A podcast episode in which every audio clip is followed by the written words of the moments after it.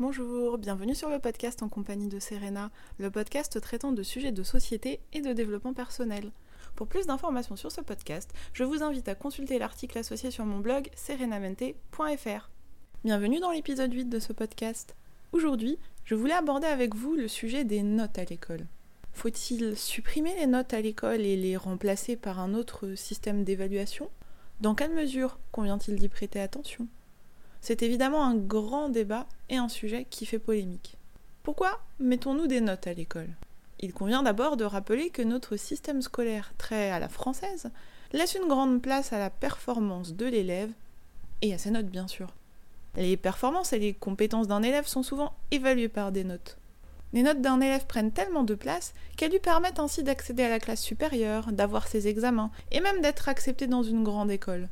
Le dossier scolaire a donc une importance capitale dans notre société. Alors comment perçoit-on un élève avec de bonnes notes? Même si ce système de valeurs peut être remis en question, globalement, un élève avec de bonnes notes est dit intelligent, alors qu'un élève avec de mauvaises notes est dit en difficulté ou mauvais élève entre guillemets. Les notes font donc émettre un jugement au corps enseignant, aux parents et même aux élèves.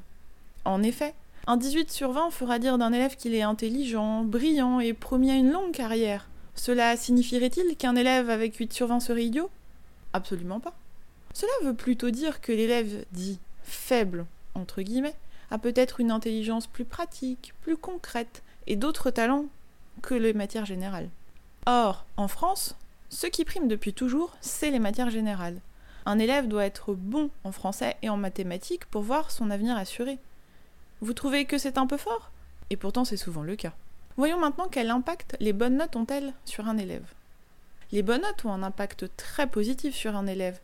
Elles donnent confiance, envie de continuer à s'investir, rassurent les parents et ouvrent les portes des études supérieures à un élève.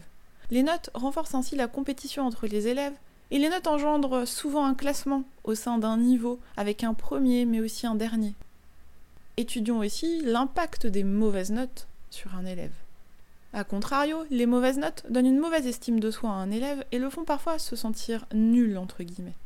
Les mauvaises notes sont parfois démotivantes et peuvent donner envie de ne plus faire d'efforts pour progresser. Force est de constater que les mauvaises notes mettent parfois un élève en échec scolaire. Mais une école sans notes serait-elle vraiment efficace?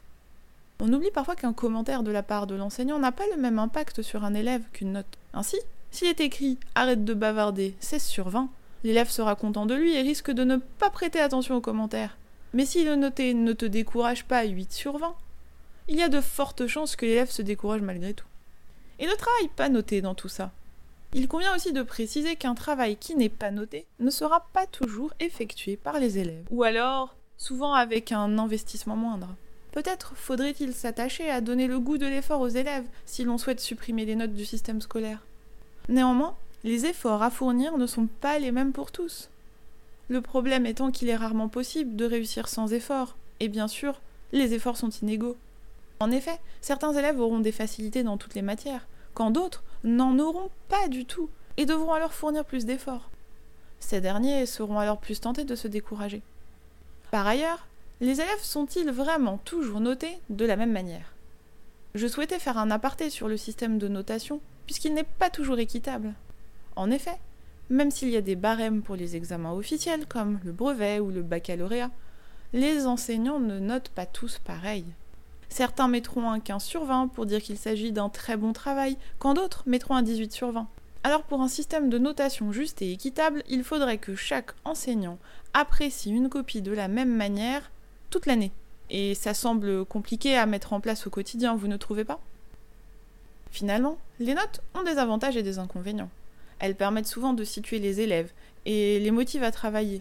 Mais si l'on veut oublier les notes, peut-être pourrait-on évaluer les élèves par compétences. Quoi qu'il en soit, n'oubliez pas que tout le monde peut avoir une mauvaise note et que ce n'est pas grave. Il ne faut pas s'alarmer ni perdre confiance en soi si cela arrive. En effet, chacun ses points forts, ses points faibles et surtout, chacun son domaine de compétences. Et vous, pensez-vous qu'il serait bénéfique pour les élèves de supprimer les notes? Ou appréciez-vous ce système de notation en vigueur en France depuis très longtemps? Voilà, cet épisode est maintenant terminé. S'il vous a plu, n'hésitez pas à vous abonner. N'hésitez pas non plus à partager l'épisode sur les réseaux sociaux et à laisser un avis pour m'encourager. Le podcast pourra ainsi être découvert par d'autres personnes. Je vous invite également à consulter mes articles traitant de développement personnel sur mon blog serenamente.fr dans la rubrique humeur. À bientôt!